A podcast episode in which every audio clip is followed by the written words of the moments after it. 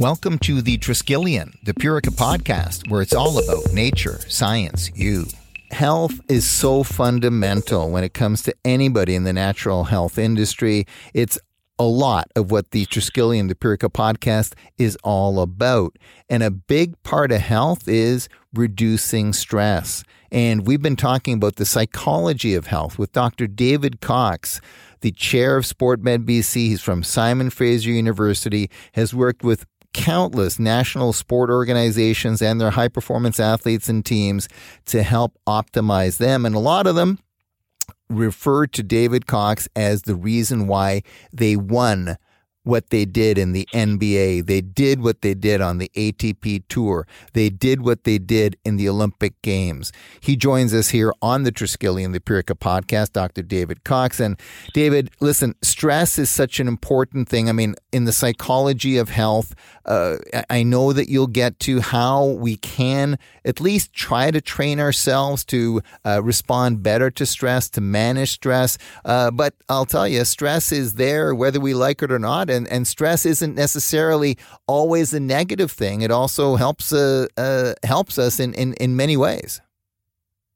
For sure. So yeah. So and, hey Tom, it's great to be back. I enjoy this. Uh, so I guess the first thing I was going to, we talked a little bit about this, was just this sort of distinction between uh, a sort of an, an, an, immediate response to a stressful situation. And by the way, again, you know, stress is a matter of perception. My stress is not your stress. Right. And right. the sort of cognitive models would say that, you know, what stresses one person may not be the same as for another person. Another person may view that in terms of harm and loss, and another person may say, this is a fantastic challenge. This is what my skills have designed me to deal with. This is why I want to be be here. For another person, uh, it might be overwhelming. As we know, you know, people talk about, you know, what's the most what's the greatest fears in our culture today? And a lot of people would say it's something like public speaking. Well i mean you know my life i've known this guy named tom Mayenknecht, and he's a great public speaker. But i don't i don't believe that you know that that was something he was born with. I believe that's something he was learned uh, as i was saying to someone this morning. One of the things that's always impressed me about tom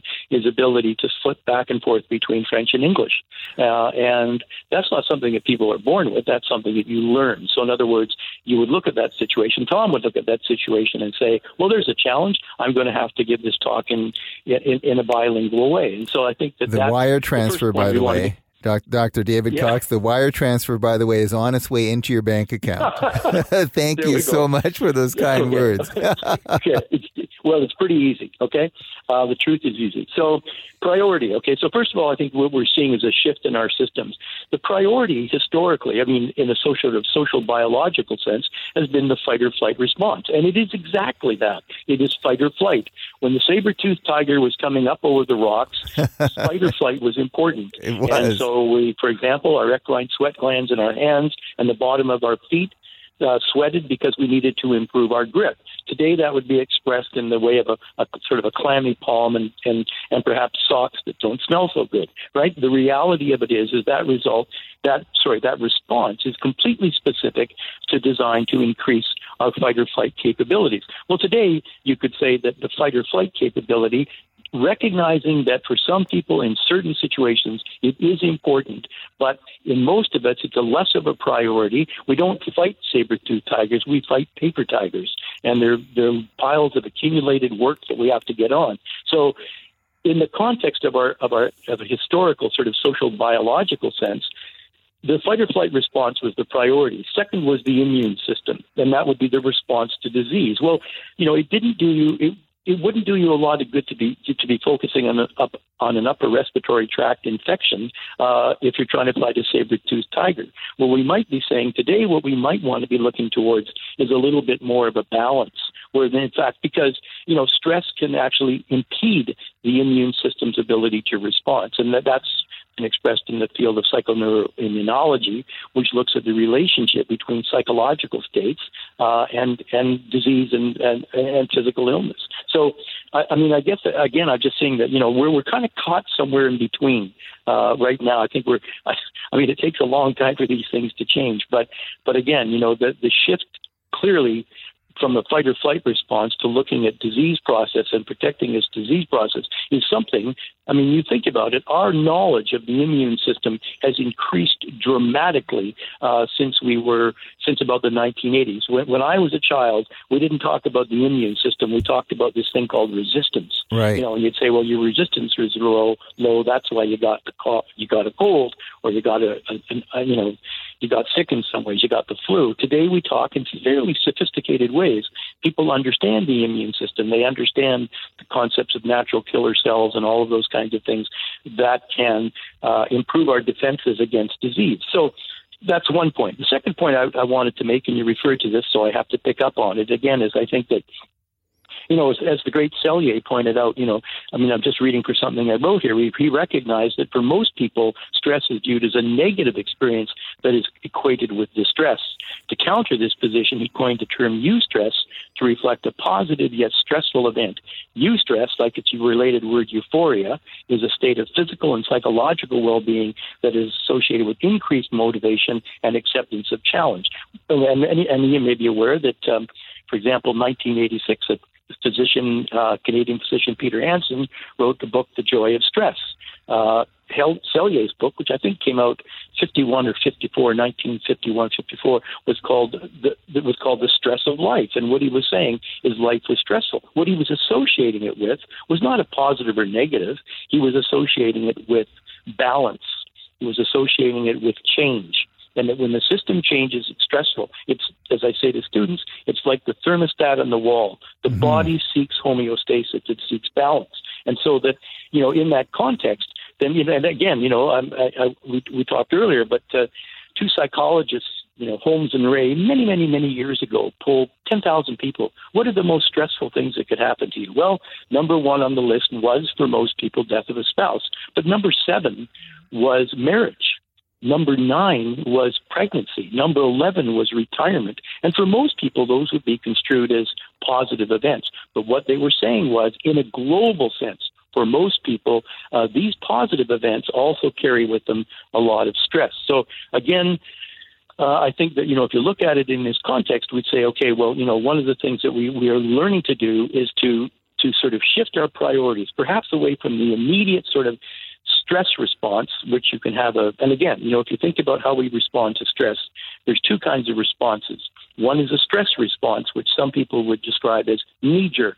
You lash out, you react in a way that later on you might say, hey, I, I, I regret that I did that. I, that's not me. And then the second would be a coping response, which is a which is a planned response in which you sort of, in a kind of a defensive way, you it's called proactive coping. You say, when I get confronted with these situations, I take I take some time, I slow my system down, I do my mindfulness for three to five minutes or something like that, or I get some exercise, or I make sure I eat well, because these are things that are under my control, which help to mitigate the impact of stress. Okay.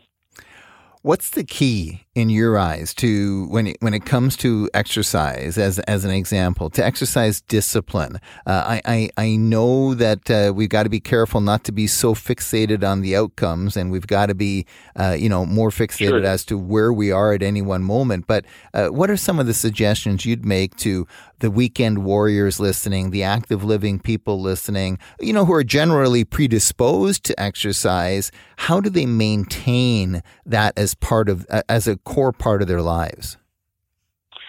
Well, okay. Well, I mean, this is an important one, and it actually speaks to uh, the concept of goals for me. And I mean, I've, I've recently been reading. You know, I read an article that was pretty down on goal setting, and I and I realized, you know, I read it and I said, well, of course it is, because this article is entirely focused on outcome goals, and outcome goals.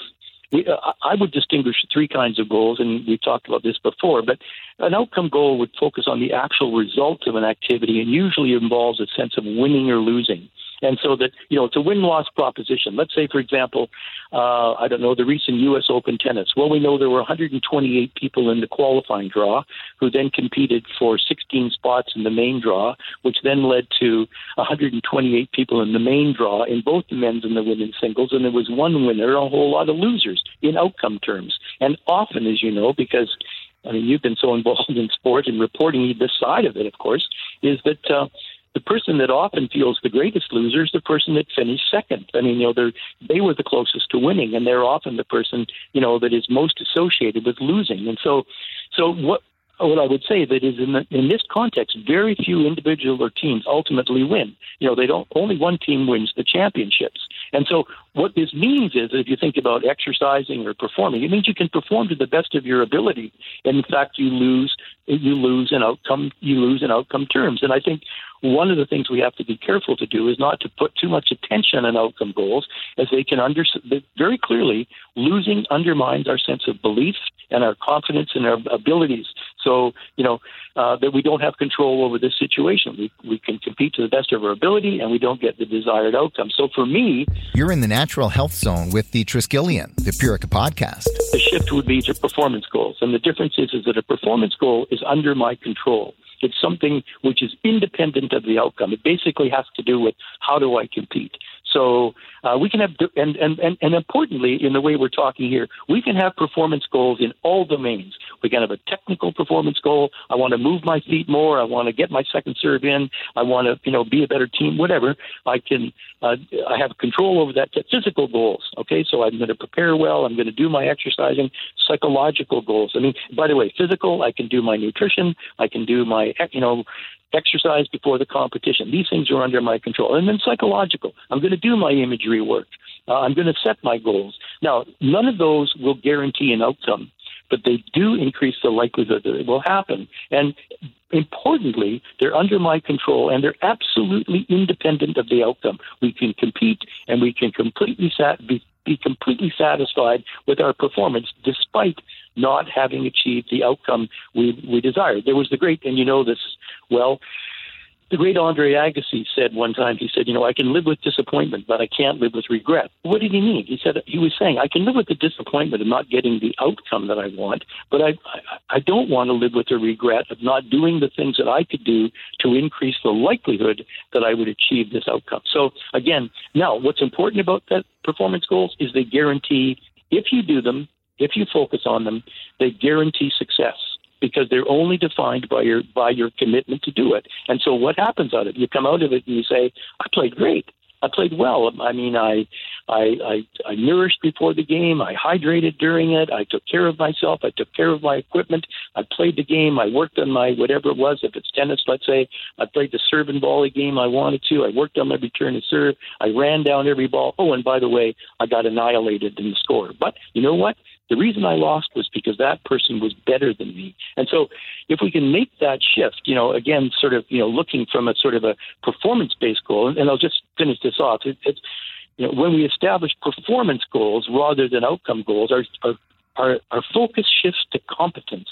And competence is how we feel about ourselves rather than competition, how we compare ourselves to others. And if you think about it then, the, the focus here is on intrinsic rather than intra- extrinsic values, which they derive. This is derived from the fundamental reasons why we take up sport. Why do we take up sport? Why do we take up exercise? Why do we do these lifestyle changes? Because we feel good. It, it, it, it, it's fun. And you know, if you ask kids why they do sport, fun and friends.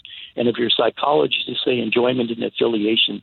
And in order to sustain these things, we have to feel good about ourselves. And so my sense of it is, is that this shift from competence, you know, this is why we started. And I think many of us get caught in the extrinsic game in the middle. And sometimes, you know, we're able to say, you know, when you when you hear the great athletes retire, and you say, what, what was the what was the hardest part for you? I love the camaraderie. I love the sport. I, I, I, I love to compete. I love to play. And, and they're not talking about outcome. They're just talking about their ability. It's like they've rediscovered the reasons why they took it up. I guess I would also say, by the way, in this context, people should have both long and short term goals. What am I going to do today? Like even just goal setting for the day. What are the things I want to accomplish?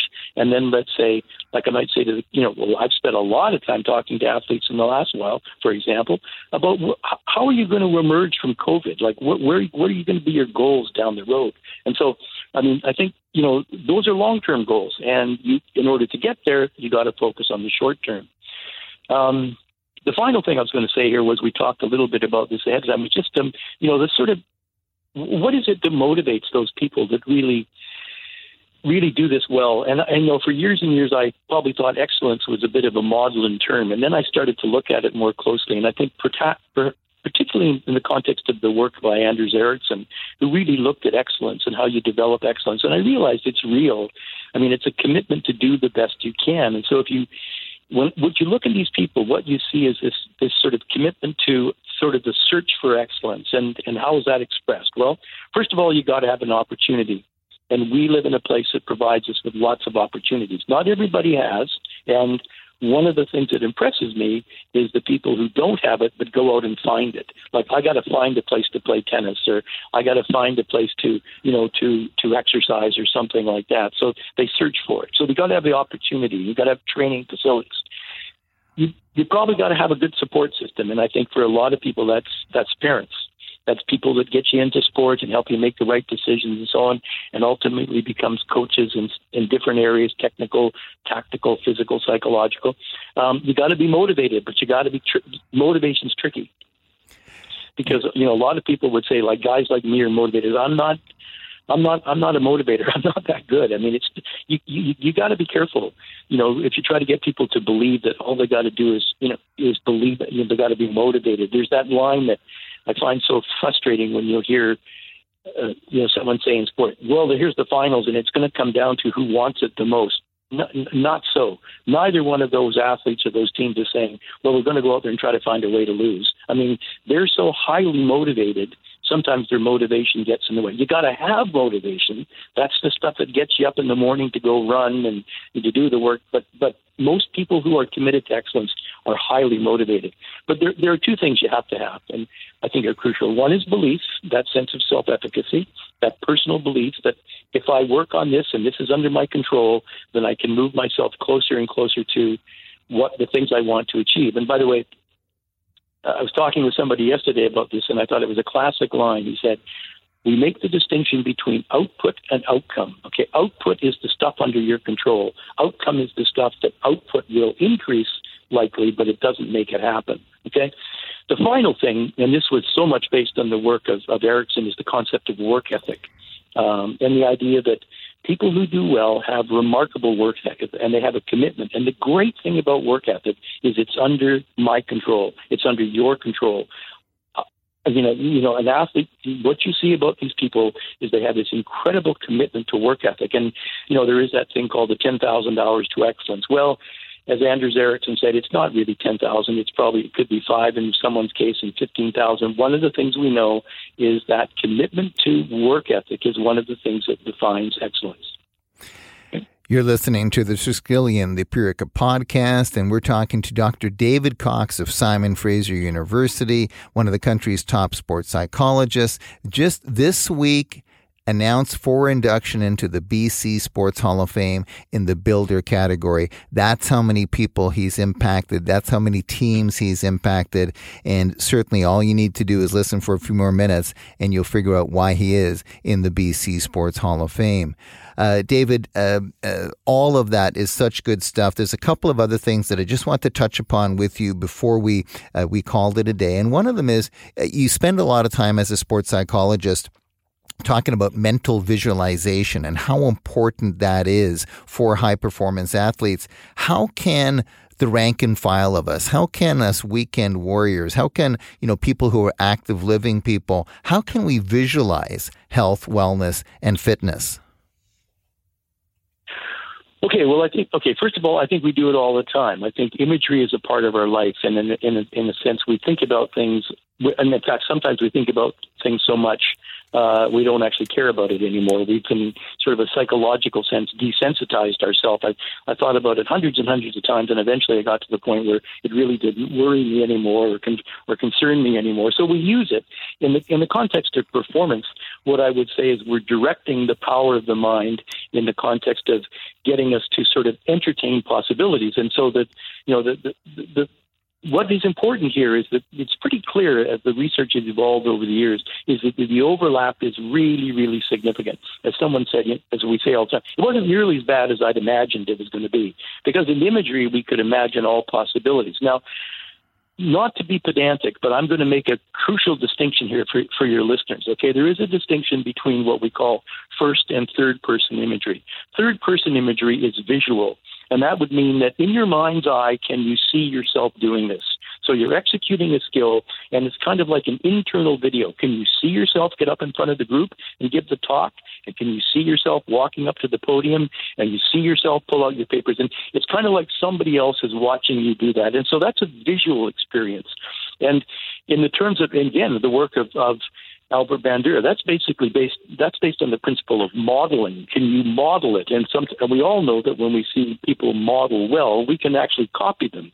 So that's a good thing to do. And I think we do that all the time. We we run it through. But it, this is talking about using it in a directed way. And by the way, sometimes those images that we might be modeling are disturbing to us. They create some anxiety. And so if you feel a little anxiety, you might want to say, okay, just back off, just relax Take the deep breaths, do the mindfulness, three minutes. Now come back to the image and just pair them back and forth. And eventually you find that you can probably entertain that image, visualize the image, and not feel uh, in any ways uneasy. Or, you know, a modicum of anxiety is a good thing. The, the final way, of course, is what we call uh, first person imagery, which is much more proprioceptive, much more kinesthetic, much more in the body. And this is where you would actually feel the body move, and, and, and you know it could be you actually execute the skill and you work this you work the skill. It's the golfer that takes the club back and then brings it in, or the tennis player that actually models or shadows a stroke. You know, it, it, it, it's anybody in sport. It's like Steve Nash. It's like a you know Steve Nash shooting a foul shot and actually shooting the shot beforehand. And so it's physical. It's real physical, and the body does it in a proprioceptive kinesthetic way, and that's actually laying down tracks of you know the, what, what, the, the best expression of that is the athlete that does that, and then says later on, I had this sense of deja vu. I had this sense that I'd done it before, and and I think you know I, I'm going to say that I think in the world, certainly in the in the performance based domain, uh, imagery is for many people. Um, it's a weapon that it's a tool, however you want to call it. It's a strategy, a technique that people have used that is for some sports used a lot, some sports use less, but it's a sport that's changing the face. It's a it's a it's a strategy which is changing the face of sport because one of the things that we know is that this is real. I mean, the body feels it, the body experiences it, whether it's a kind of a visual or a kinesthetic proprioceptive experience, it's having an impact on the body. So it's something to be used. We're talking to Dr. David Cox here on the Triskelion, the Purica podcast. Uh, Tom Mann, I'm happy to have you along for the ride. We've just got a few more minutes left, uh, uh, Coxie, but I did want to talk about some of those athlete case studies that, that really stand out to you in terms of those who, who, who get it when it comes to nutrition and positive lifestyles. Well, I mean, I guess I, guess I think that you know that when you look at this in, in a sort of a um, in a sort of a global sense, and you think about the the people who are successful, and and you know some of them you and I got to know pretty well in the Canadian sense, and then you look at them globally. One of the things that you notice about you become very aware about these people is they pay attention to detail, and and I mean in a in a healthy way um, it's kind of like it, it's an awareness of what are the things that, that that can help me to perform well. So as you know, I put a lot of emphasis in performance situations on preparation. And so what are the things that what are the things that are under your control that you can do prior to, to uh, uh prior to performance uh, that would allow you to perform? How do you know that you you can be as ready as possible, recognizing that you will never be completely ready. That that's for sure.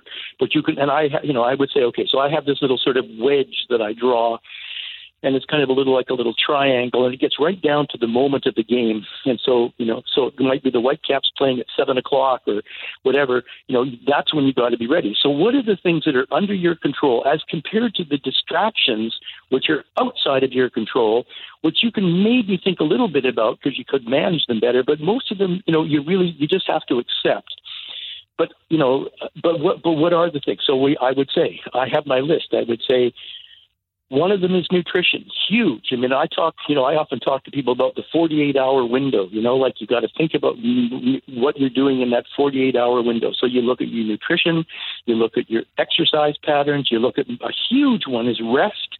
you look at equipment, you look at all of the sorts of things that are under your control, injury management, transportation, all of these sorts of things. These are the, what these people do is they pay attention to detail. And later on, people will say, I mean, I read about one of the world's highest level athletes. And later on, you know, he, he, he just shifted clubs recently, and his his comp the, the the people that he'd been with him on his team prior, prior to this said, you know, his attention to detail was unbelievable. He took care of everything. And you, by the way, use of imagery techniques, these kinds of things, to prepare you to be as ready as possible. Right? And that's what you're looking for. You're looking for that focus. Focus on the things that are under your control and pay, pay less attention to the things that aren't.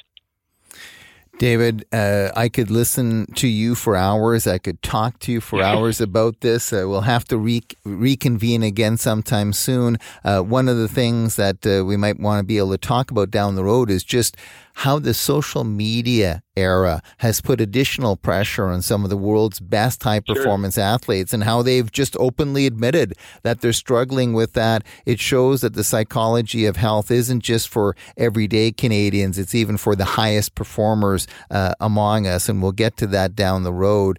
But thanks so much for doing this. Thanks for sharing uh, all those perspectives, all that insight. Uh, really appreciate you being part of the Triskelion, the Purica podcast. Well, Tom, the privilege is mine, and I thank you for inviting me. It's thoroughly enjoyable. Thanks a lot. Uh, all the best. You've been listening to Dr. David Cox of Simon Fraser University talking about the psychology of health and giving a, some snapshots that he's gotten from decades of service to Canada's top athletes and teams, and of course, a lot of students going through the terrific program at Simon Fraser University and his role as chair of SportMed BC. You've been listening to the Triskelion, the Purica podcast. Follow us on Twitter, Facebook, and Instagram at Purica Wellness and sign up for our e newsletter at purica.com.